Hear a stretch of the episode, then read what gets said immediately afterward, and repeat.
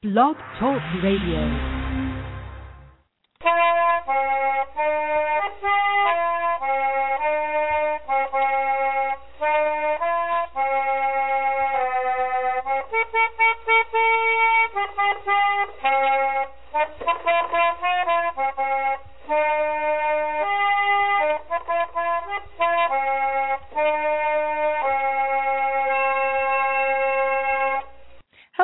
Everybody, and welcome to episode 38 of Trundlebed Tales Thanksgiving History. And we're going to join our very special guest, Sandy Oliver, in just a minute. But first, we have just a little housekeeping.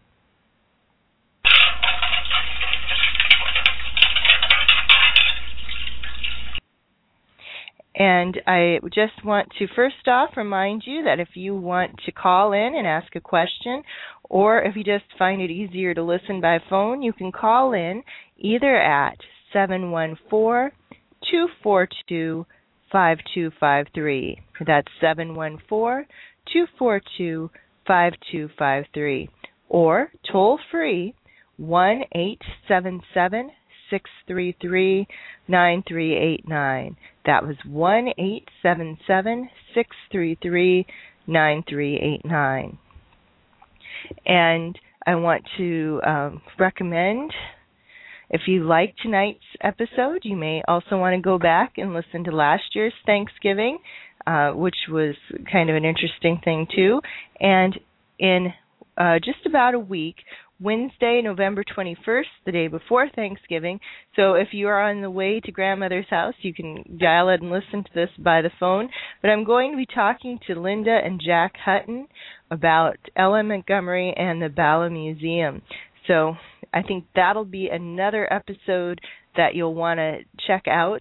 And it again will be at an earlier time than normal. So you can look for that 8 p.m. Eastern Time, 7 p.m. Central Time, 6 p.m. Mountain Time, and 5 p.m. Pacific. And uh, I just got the November update recorded last night, so if you missed that, you want to make sure that you take a listen to that and find out all the interesting Laura things that are going on this month, and um, be especially sure to look at your local playhouses because it seems to be the new tradition to have a Laura Ingalls Wilder show at Christmas a lot of places. So see if there's one coming up near you. And I think that's about it for our housekeeping.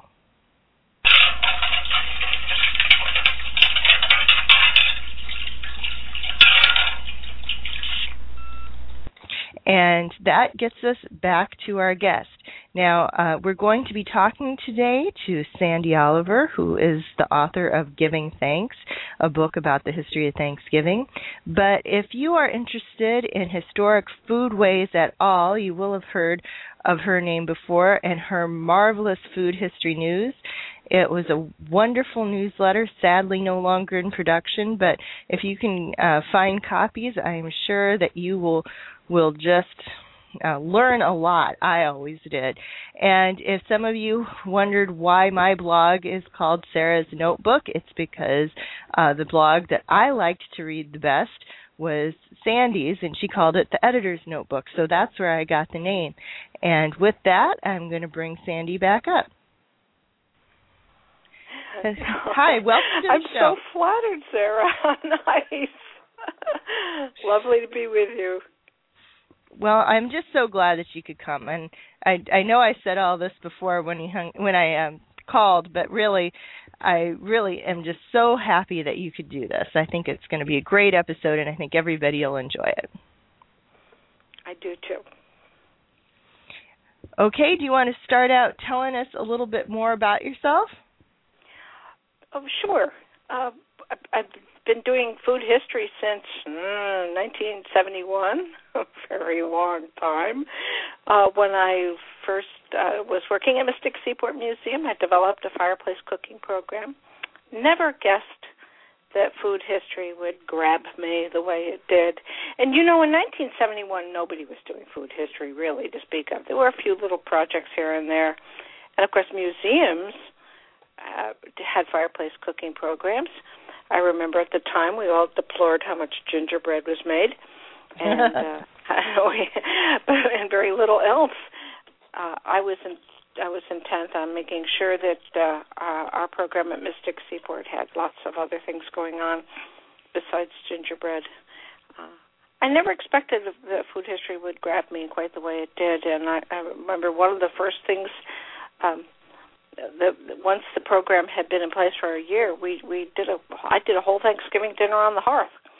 It was so much fun. I adored doing it. It was just uh, it was just so much fun cooking the uh, doing the pies a, a couple of days uh, in advance and making mincemeat and doing all that kind of stuff in the day of roasting a turkey and and making sure there were all the usual accompaniments in the way of potatoes and squash and all that and then uh, at the end of the day staff members and and orphans from around sat down and we we all ate the Thanksgiving dinner. So Thanksgiving and hearth cooking are sort of inextricably linked for me the tradition of the holiday um, is very important to me.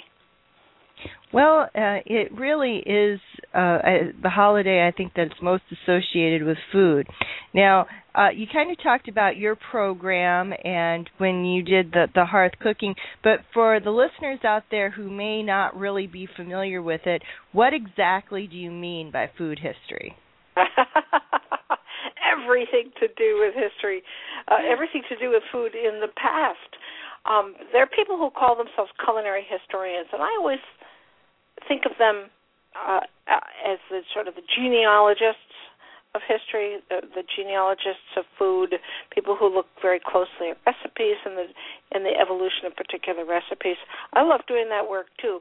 But for me, the word food history is a, is a is a uh, a wider uh, umbrella, if you will. It takes in absolutely everything you can possibly imagine in, with with food, not just uh, ju- not just the the cooking of it, but the serving, all of the habits associated with it, people's attitudes towards it, how it evolves over time, production, all the economic issues around food, uh, uh, all of the holiday uh, celebrations uh, with food, society, uh, how how different groups of people ate, not just ethnic groups, but different social groups ate.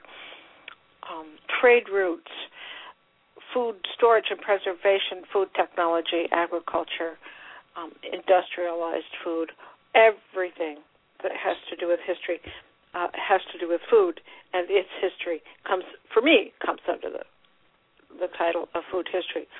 So, you know, go ahead, knock yourself out, you know. There's a lot to do.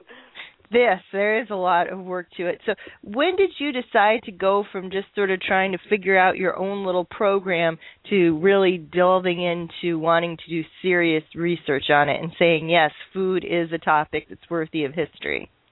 Mm, about two years. I mean, uh, I at first my all I wanted to do was just make sure that we had a, a body of recipes that, that I thought were appropriate to the period that we represented, which was roughly the 1830s.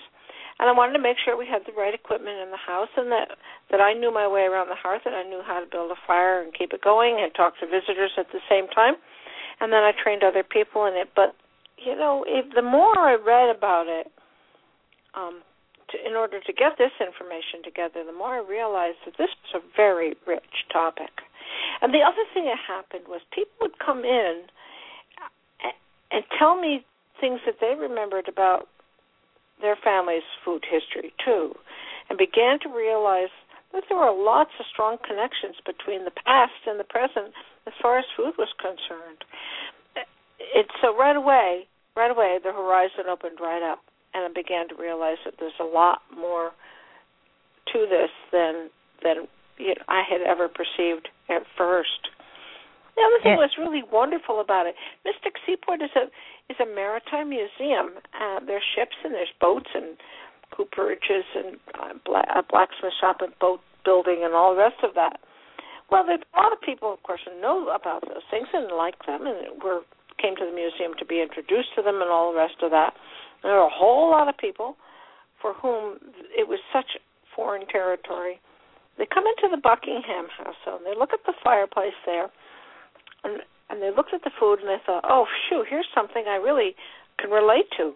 We all eat, and we, and some of us do it three, four, more, more times a day. and so, you know, food is something we all understand on some level or another. So there was an instant I could make an instant connection with people where when I was trying to discuss boat building, there were some people whose eyes just totally glazed over, you know, the whole notion of a lap strake versus, you know, uh, uh, you know, sheer plank and all the rest of that kind of stuff was, well, I don't know anything about that. Talk about potatoes, though. You got everybody on the same page.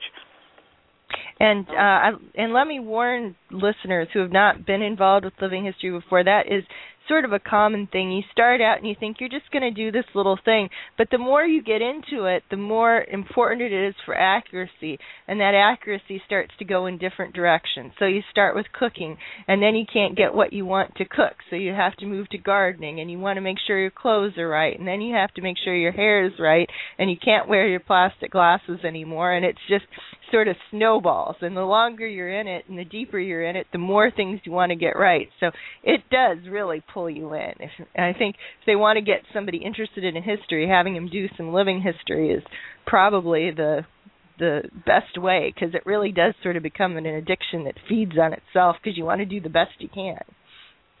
So. Yeah, it, it's fun to explore it too, to feel it. Yeah. Um, yeah, surround us. Yeah. Okay, so so why did you decide to write a book about Thanksgiving and its food? Well, now here's here's when I have to make sure that I that I talk about Kathleen Curtin, who was my co-author, and about Plimoth Plantation, who have been dealing with the Thanksgiving story forever and ever and ever. Plimoth Plantation, of course, is a living history uh, museum of the earliest English settlement in Plymouth, Massachusetts and it is the, the supposed site of the what we call the first Thanksgiving. So Plimoth Plantation has been sort of pounded over the head with this Plymouth with the with the first Thanksgiving story ever since its its existence. And uh, a few years ago, they put together a very comprehensive exhibit on the whole story of Thanksgiving. What really happened in 1621 and how that event evolved into the holiday that we know now, which involves you know everybody sitting down and watching in New England at least the Patriots play somebody or another, um, and eat turkey and all you know all that. Um, uh, that uh, that's a you know how how the how did the holiday evolve? What were all the bits and pieces for it? And out of that exhibit came the book. Uh, Kathleen uh, was uh, in charge of the foodways program and eventually was working in visitor services. And uh, she called me up and said, "Well, we have this project, but I don't know any." She knew a lot about the Pilgrim era Thanksgiving story, and she um, was an avid foodie, so she was picking up on all kinds of great stuff, 20th century stuff.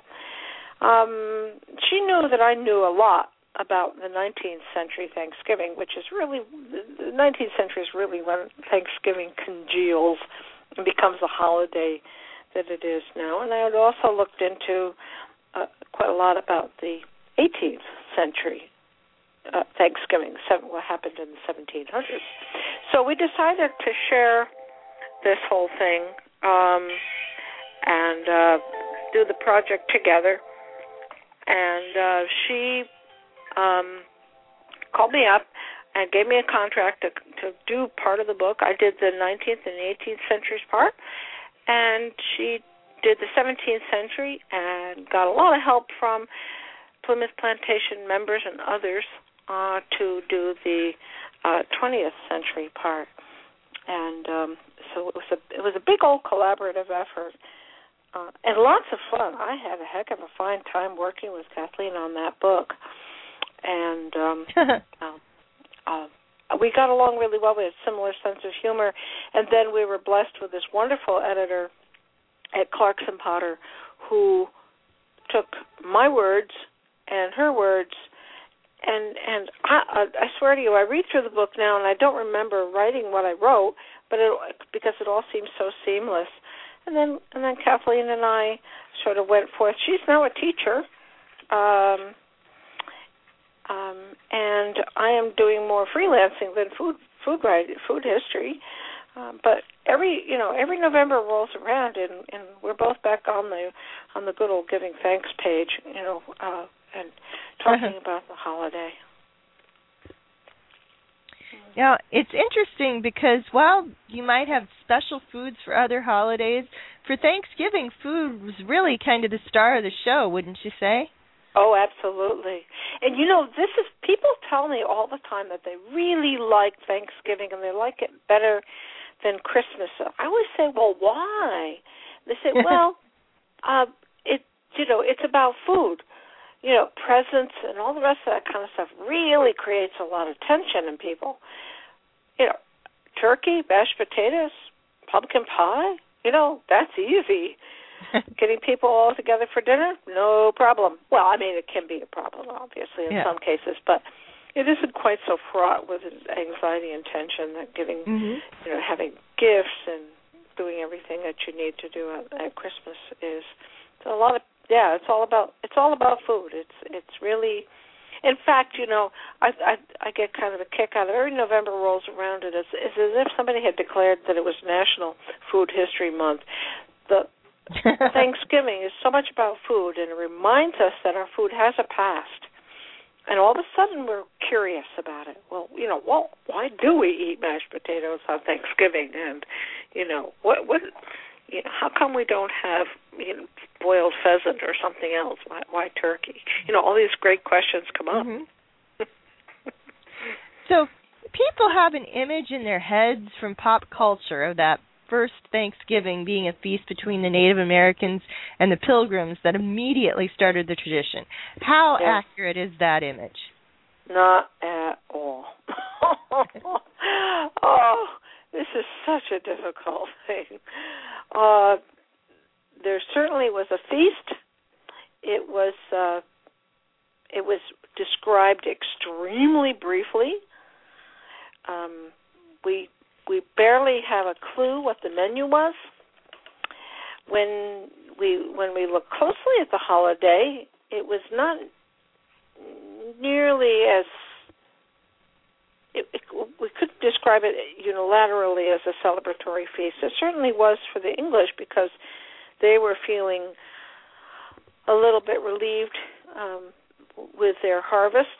Uh, they felt that they had um, they had a, a solid harvest behind them, and they just wanted to uh, to uh, to do the the usual English autumn thing, which w- which was some kind of a harvest observance. Um, and the Calvinists, uh, be, you know, with the Calvinists, becomes a, a Thanksgiving. There are uh, there's one eyewitness account of the holiday, uh, 16 in of 1621. You know, whenever Kathleen and I talk about, we said we we we always describe, we always say the event of 1621 because we're, we're trying not to use the word first Thanksgiving. So the, event of 1621, there was a harvest celebration. It was described by Edward Winslow um, in a letter he wrote to someone in England.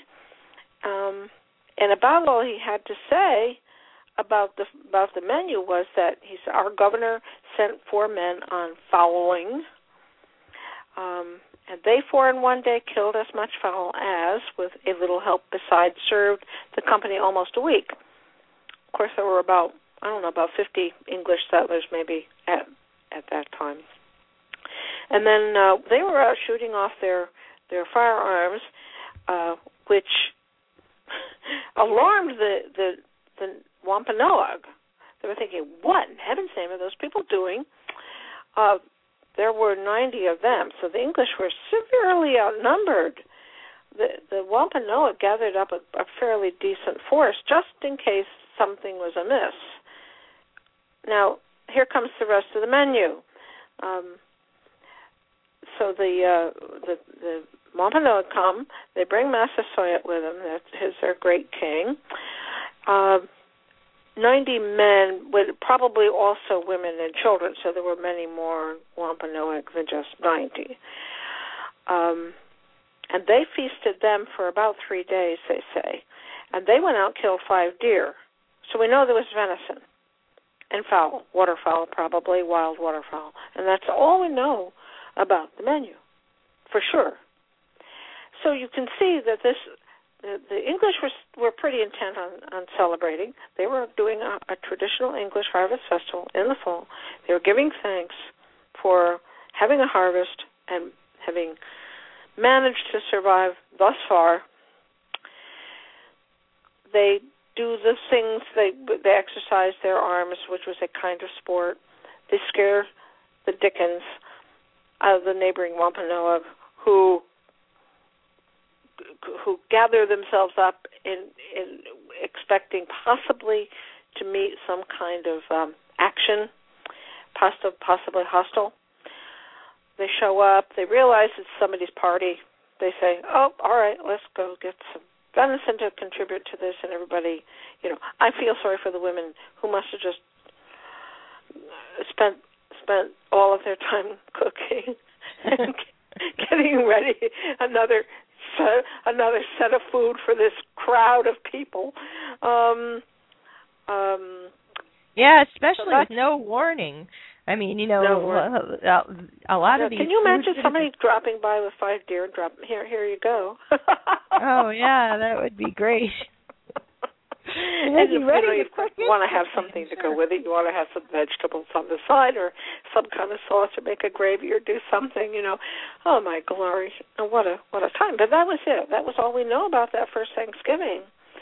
Um and it really and at that time in history, this was not Thanksgiving with a capital T the way it is now. We say, well, what are you going to do for Thanksgiving? And uh, we're talking about capital T Thanksgiving.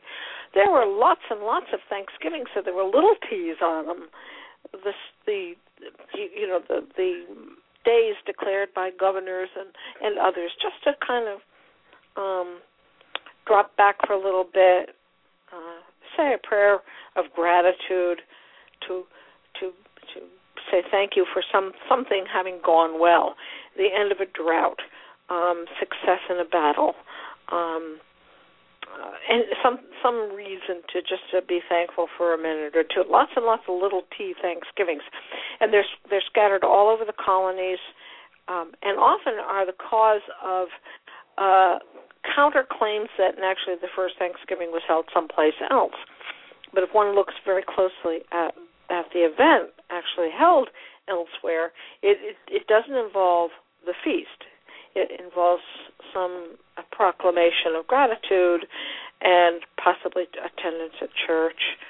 Um, but it, the, this the notion of a uh, of a meal shared by a family or community group is uh, in the Big T tradition um, isn't very common at all until in, into, except in in New England for uh, well, in, in, it develops and, and comes into prominence in the in the 1700s. Okay, let's kind of move forward a little bit in history. So, when was Big T Thanksgiving officially established? Well, now that depends on you know. Here, here's your typical historian's response. Well, actually, usually, usually people say, well, it wasn't even established until 1864. That's when it was. That was when we had our first national proclamation of Thanksgiving, um, declared by President Lincoln at Sarah Josepha, Hale's bequest. She had been on every president's case and senators and anybody else who would listen to her uh, for 20 years up to that time. She really felt that was that America, the country, ought to have a national Thanksgiving holiday. She, of course, grew up with a regional Thanksgiving holiday, which in New England had been regularly proclaimed and observed probably from the very late 1600s. I think the state of Connecticut has the has the record for the the, the most um, uh, consistent, regular annual um, proclamation for Thanksgiving, usually late November, early December.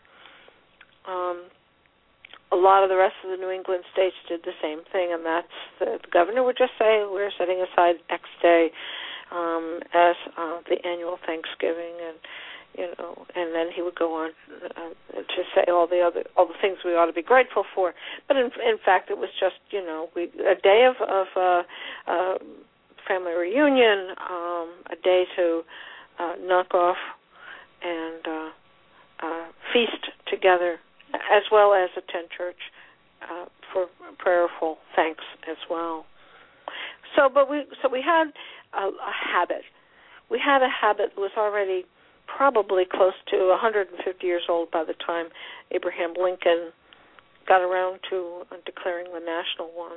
You know, wherever New Englanders went, they took the ho- they took the the national holiday with them. So even as they settled in into um, you know western parts, uh, they took the holiday with them and observed it there. So a lot of the country were, was observing Thanksgiving. And I think probably even parts of the South had a, some kind of a Thanksgiving observance as well. And of course, in Canada they did too. Uh, they do it earlier in the season. Uh, they do it in October. But you know, your average Yankee really likes to get everything nailed down. Um, get all the butchering done, get everything in the barn, you know, make sure everything is really okay, and then you relax and uh, so uh, we we waited until later in the month, wait later in November to do it. So tell me a, a bit about the different take on Thanksgiving between North and South.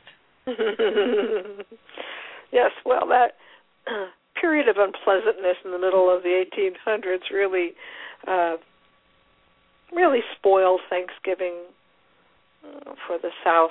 Uh, it was a somebody referred to it as a damned Yankee holiday, um, and didn't you know wanted nothing to do with it. And then you know, and as as the South worked its way through Reconstruction and um, and all the feeling um, of resentment towards towards Yankees was extended towards Thanksgiving as well. I, I'm sure lots of families got together for some kind of a um, you know a fall a fall Um, observance of, of gratitude, but it took it really was it really took a couple of decades before the the memory was eased enough that Southerners could get on board with Thanksgiving, and when they do, it Thanksgiving acquires a whole you know additional cluster of great stuff to eat, like sweet potato things, pie, yeah. sweet potato pie, pecan pies, and cornbread stuffings or dressings, and mm-hmm. all kinds of great stuff. So once they once they join in on it, um, the menu improves, uh, it enlarges. You know, um, mm-hmm. it's a great thing. And uh, moving ahead a little further, and it's just because I think this this joke is hilarious in the movie Holiday Inn, where the uh, guy the inn is only open on the holidays a year and they always show the calendar right before they show the event and in right before thanksgiving they show the month of november and then they show the uh day of Thanksgiving moving around, and the little turkey that's supposed to be on Thanksgiving is chasing it, trying to catch oh, yes, where things. Trying to figure. I know. well, you know, even even in the 1930s, people recognized that. Thanksgiving marked the beginning of the Christmas buying season. Of course, nowadays you, Halloween marks the beginning of the Christmas buying season, but in the in the in the 20th yeah. century, um, people were people. Some people asked um, FDR, Franklin Roosevelt, to move the move Thanksgiving up just a little bit to to extend the Christmas buying season just a little bit. So uh, for a couple of years, he he moved it to something like the third Thursday in November, where customarily it had been the fourth Thursday in November. And a lot of people were very upset about it. Some people celebrated twice. Um, but uh, you know, really, what people uh, wanted was just to settle on that good old fourth Thursday, uh, and eventually that's what happened. But in in between in between the time that the, the Roosevelt tried to make the commercial part of our population happy by moving it to the third, um, and the time when it settles on the fourth. Those those uh, thanks those early Thanksgivings were called Franksgivings because Frank Delano wrote. Franksgiving was held on the third Thursday. it's just, you know, there was a little bit of confusion there, but it's, you know, I think it's a very telling thing though that early, you know, we talk now about Black Friday, which is the day mm-hmm. after after Thanksgiving. Well, people knew that the Friday after Thanksgiving was a great day to sell stuff, and that was well over, you know, nearly a hundred years ago. You know. Yeah.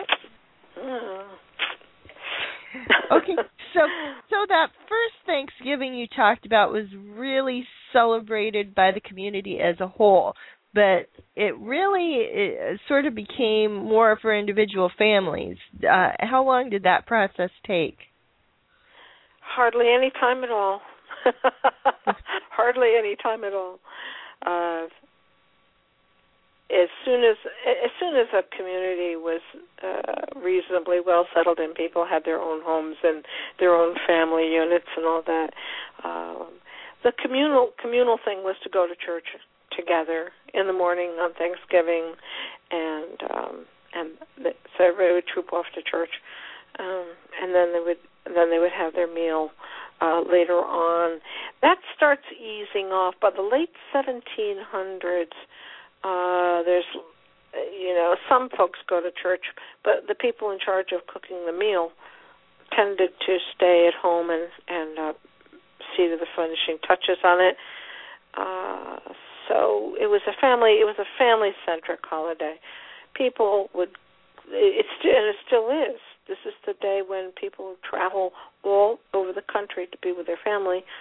Many more people stay home on Christmas Thanksgiving is the day for reunion, and that was and that was true uh, even by the late 1700s, early 1800s. People would go quite a ways, you know, over the river and through the woods to grandmother's house uh, to celebrate the holiday. So it, w- it was family groups, family reunion day, as well as a as a feast.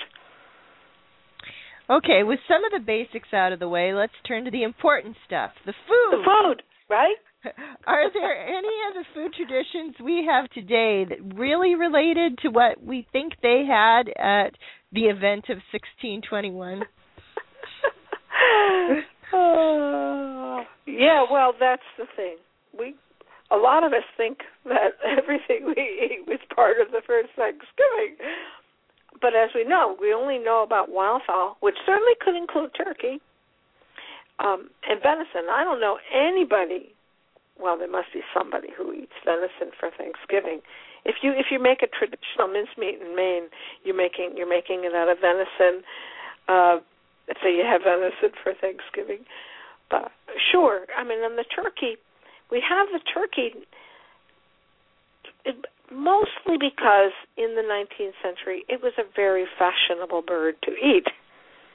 Now let's just t- let's just take a quick squint at Christmas. You know, in the um uh you know in the Christmas Carol mm-hmm. when at the very end and Scrooge sees the, his the error of his ways and he calls out to the guy, the little boy in the street, and he says, "Say there, do you know that big turkey that's hanging in the poulterer's window?" And the boy says, "Yes, yes, the one that's as big as I am." And he says, "Yes, yes, young man, that's exactly right. What a smart young fellow. Here's you know, a crown, go get that and take it to this address. Meanwhile, you know, in the story, the the Cratchits are huddled around a goose.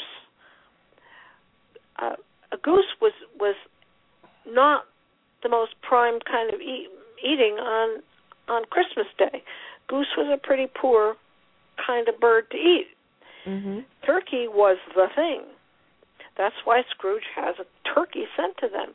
So, you know, if we have a fashionable bird like a turkey, one that people value and think is an excellent kind of bird to have on a holiday, and you if you can make some kind of leap uh, to our sainted pilgrim forebears who probably, we think, ate turkey on thanks on the first Thanksgiving. Well, then it's a slam dunk, right? You're going to have turkey.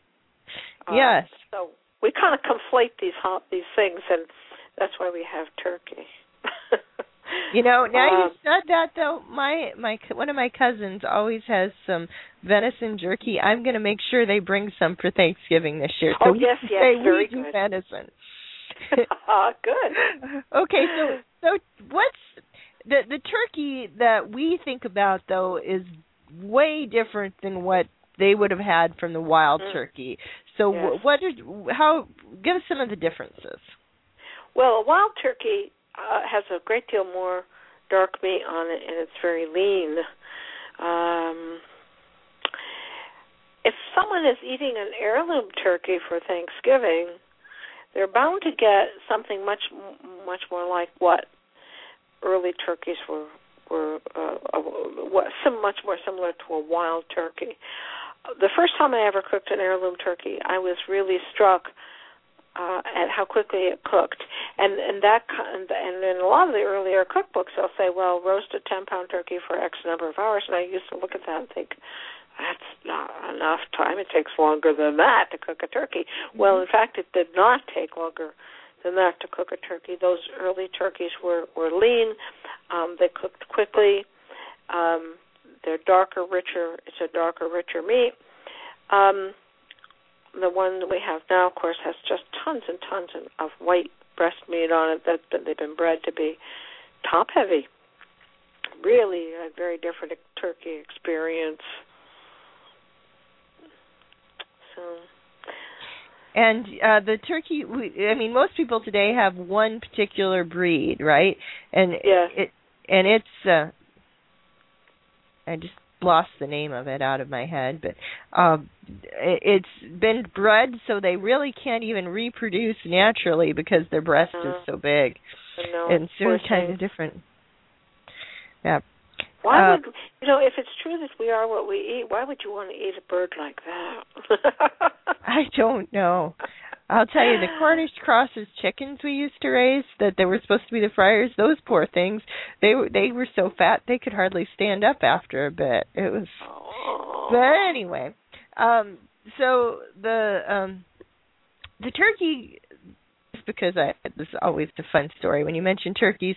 Turkeys were in the running to be our national bird. Yes, Uh, I know. It's Benjamin Franklin thought they should be.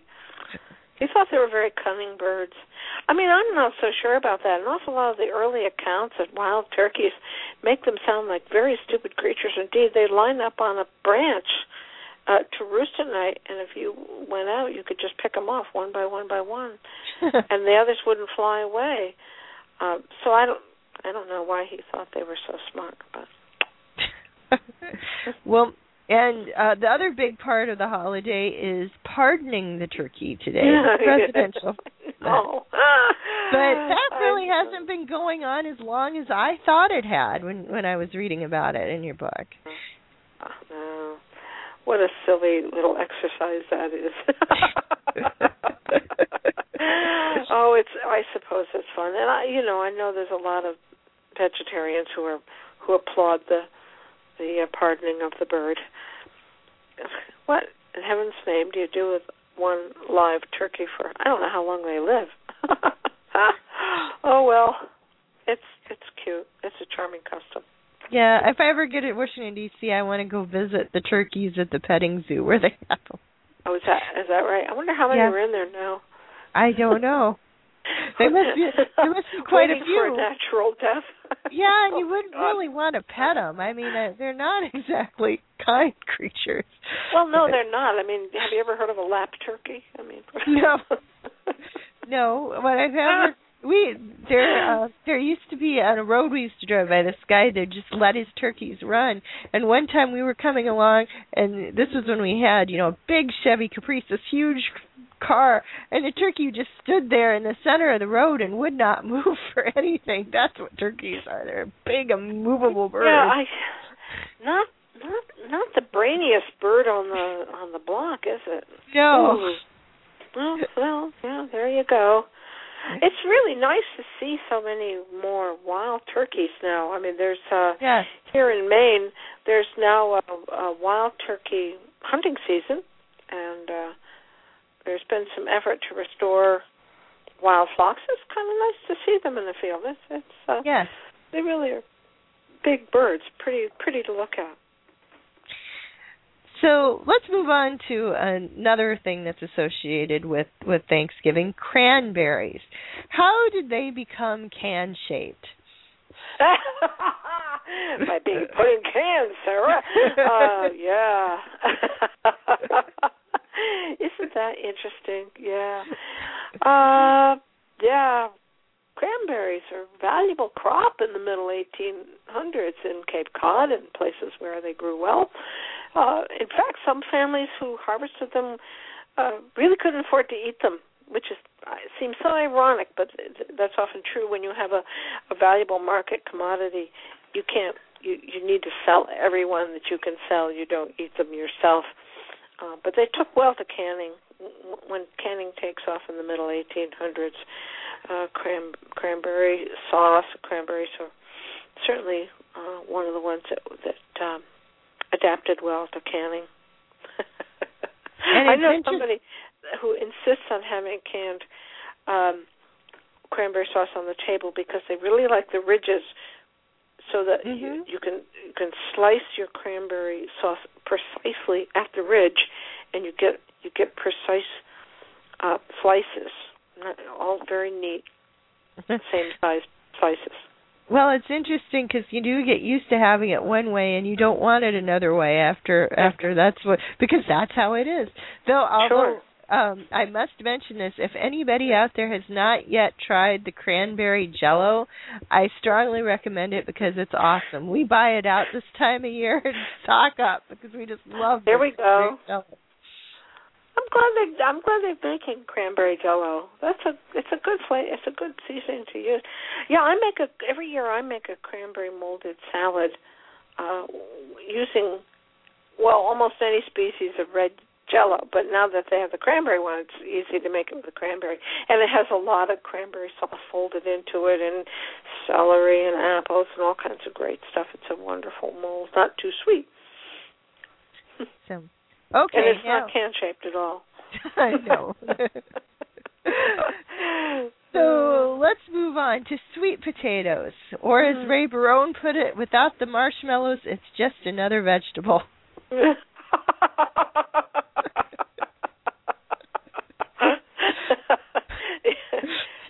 That's I guess that's true. oh goodness, yeah. Well, that's that's our contribution from the South. Um, good old sweet potatoes. Even even Yankees like sweet potatoes on uh, Thanksgiving. Candied sweet potatoes. You know those layers of uh, brown sugar and butter and sweet potato. Pretty yummy. Uh, and then there are those who simply have to have the marshmallows on time. Yeah. Uh, Yep. I can't tell you how many Thanksgiving dinners I've been to where there's, you know, a pristine dish of sweet potatoes, and then there's the one that has the marshmallows on it. we certainly do. I'm. I have a feeling that that was concocted by, you know, the Marshmallow Manufacturing Association. Probably. Okay, uh, and another thing that's often on the table is stuffing, either Mm, inside or outside of the bird. Yep. Well, now you know if it's outside, it's very likely to be called dressing. Mm-hmm. If you put it inside, then you get to call it stuffing. Good stuff. And that's you know that's a long term habit. This business of stuffing creatures that are hollow. Almost any any kind of hollow creature, which is almost any kind of a bird, uh, got some kind of stuffing crammed in it, some force meat, uh, either bread or meat, meat or some other thing put inside of it.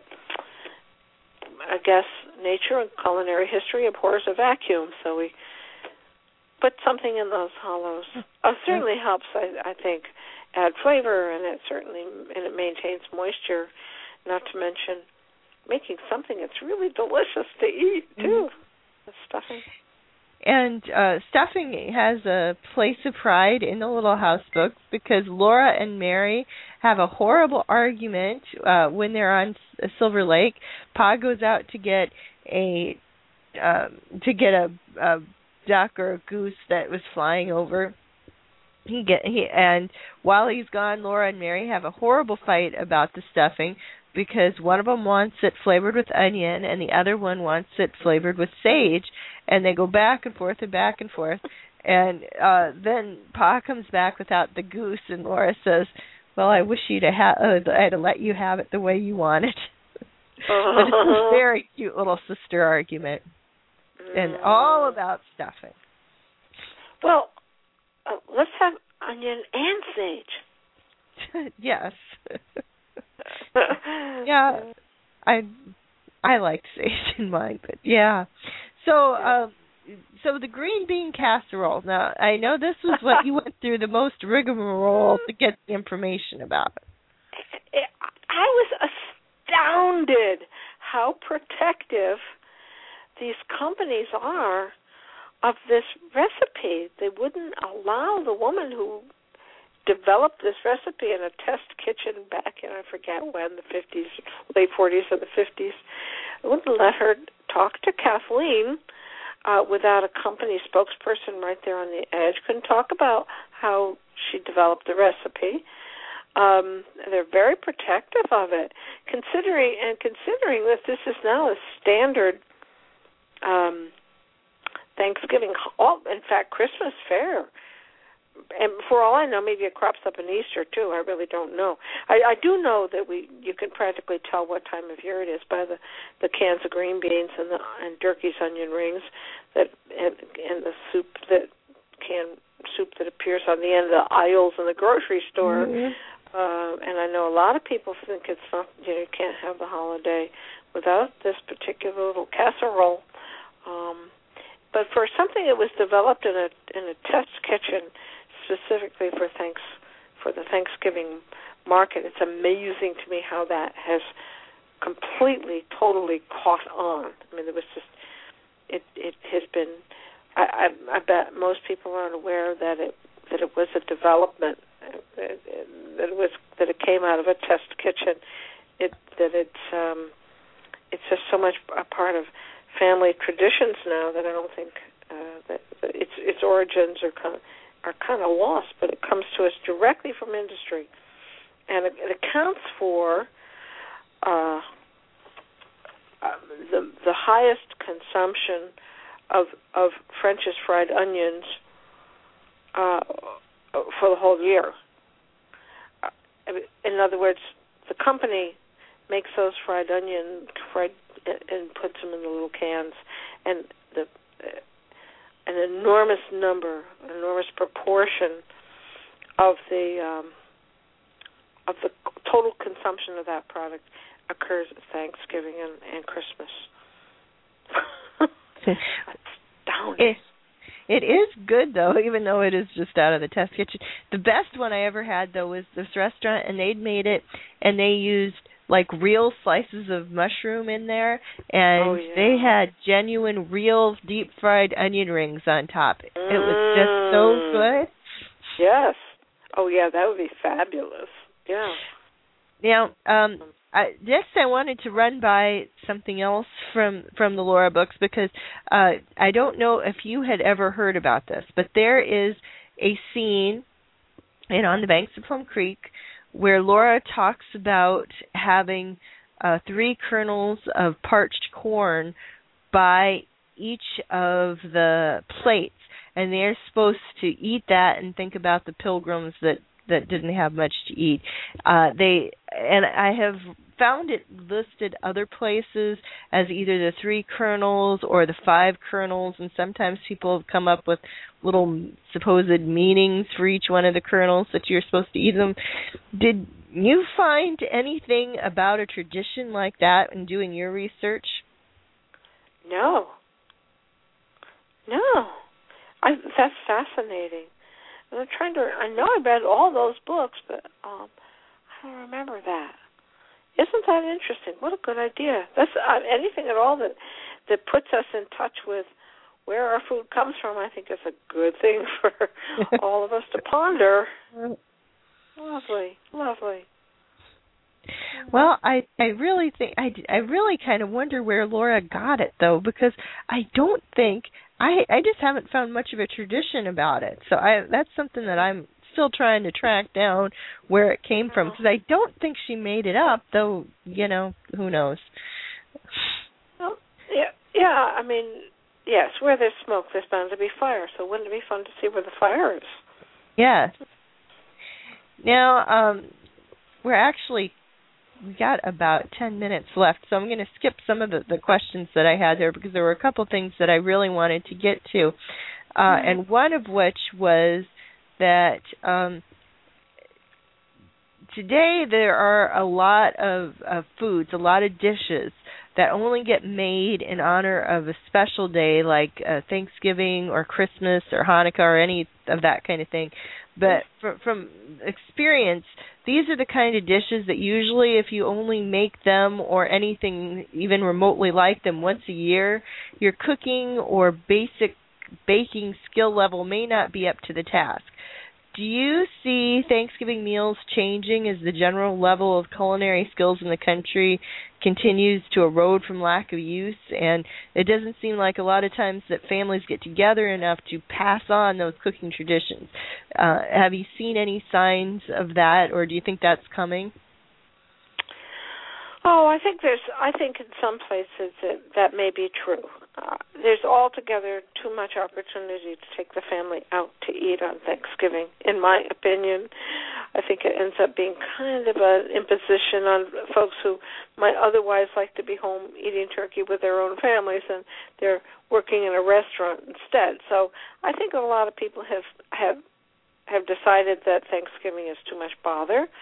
Um, and so they they like to go out to eat. Uh, and I suppose this uh, erosion of uh, well of confidence, if if not actual skills, accounts for the turkey hotline that's uh, set up. It's a uh, an 800 number I think that you can call and ask any question you might have pertaining to cooking your turkey.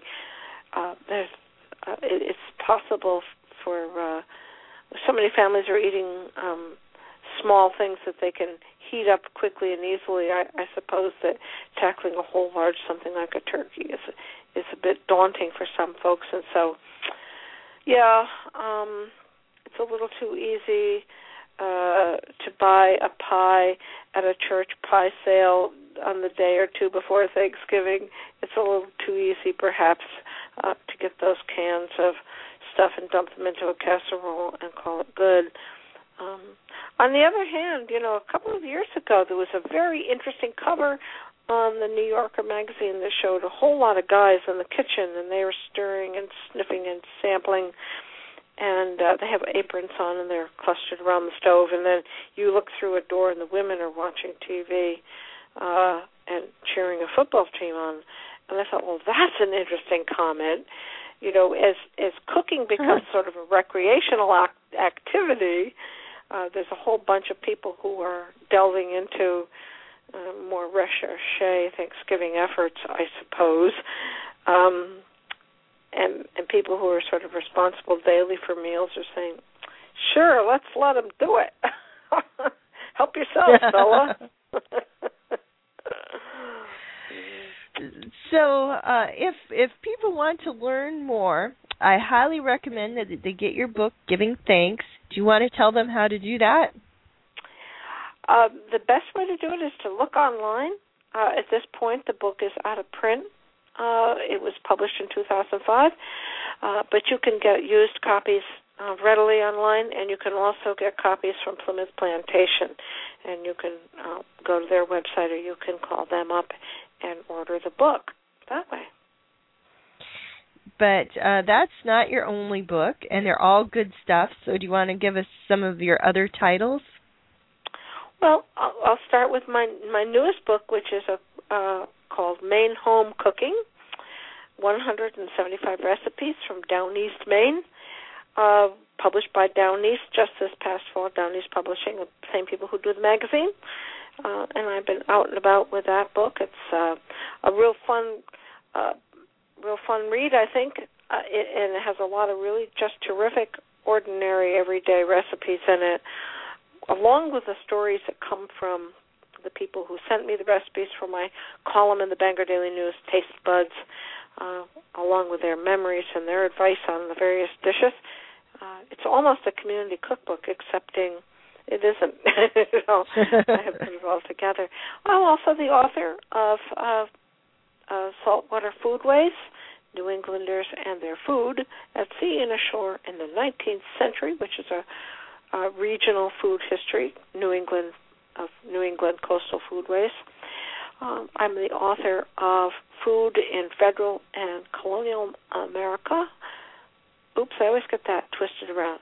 Author Food in Colonial and Federal America, published by Greenwood Press.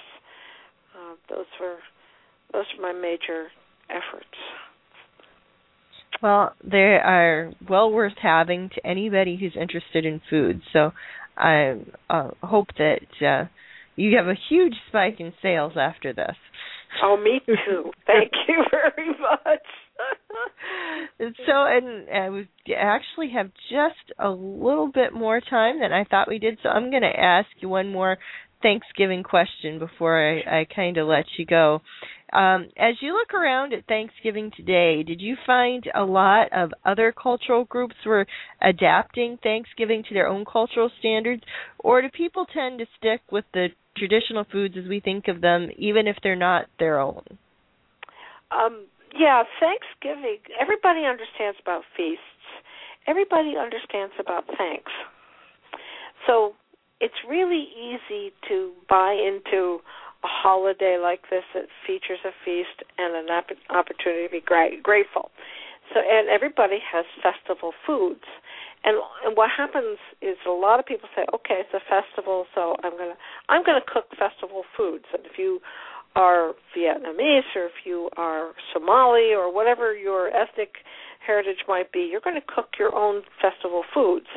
But in order to to be show that you're an American, you're very likely to have a turkey as well.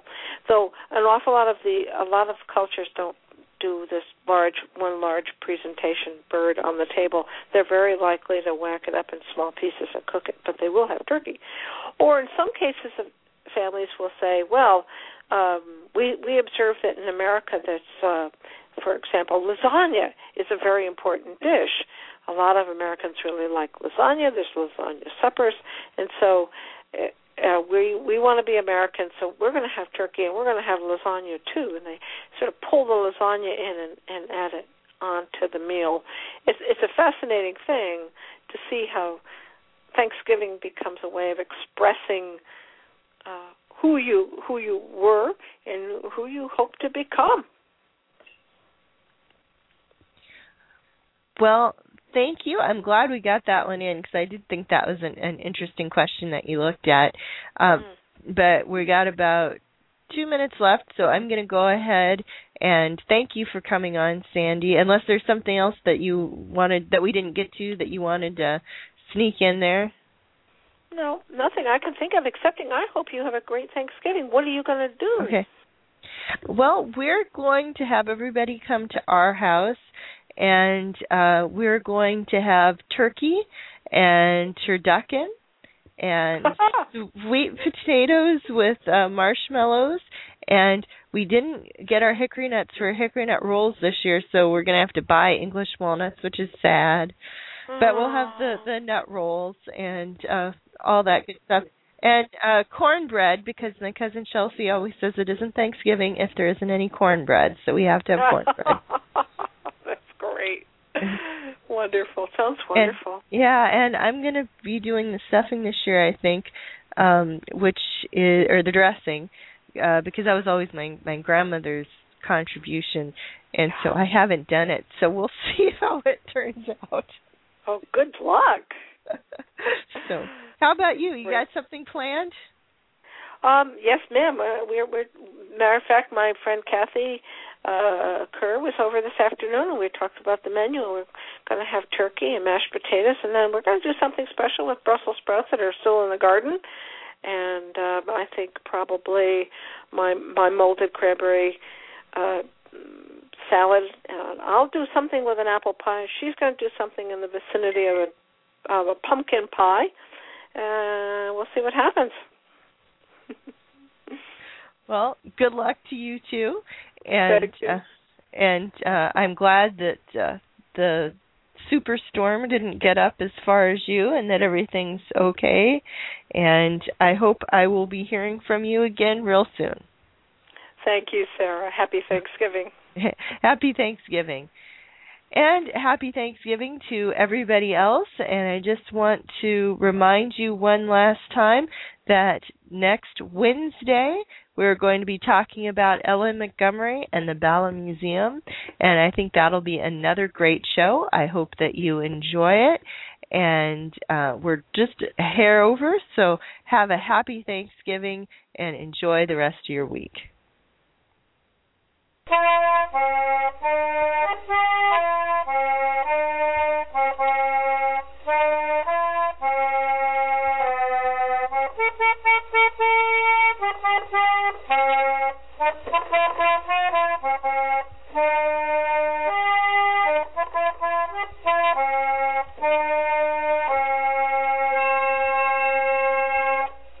Hello, it is Ryan, and we could all use an extra bright spot in our day, couldn't we? Just to make up for things like sitting in traffic, doing the dishes, counting your steps, you know, all the mundane stuff. That is why I'm such a big fan of Chumba Casino. Chumba Casino has all your favorite social casino style games that you can play for free anytime, anywhere with daily bonuses. That should brighten your day a little. Actually, a lot. So sign up now at chumbacasino.com. That's ChumbaCasino.com. No purchase necessary. VGW. Void were prohibited by law. See terms and conditions. 18 plus.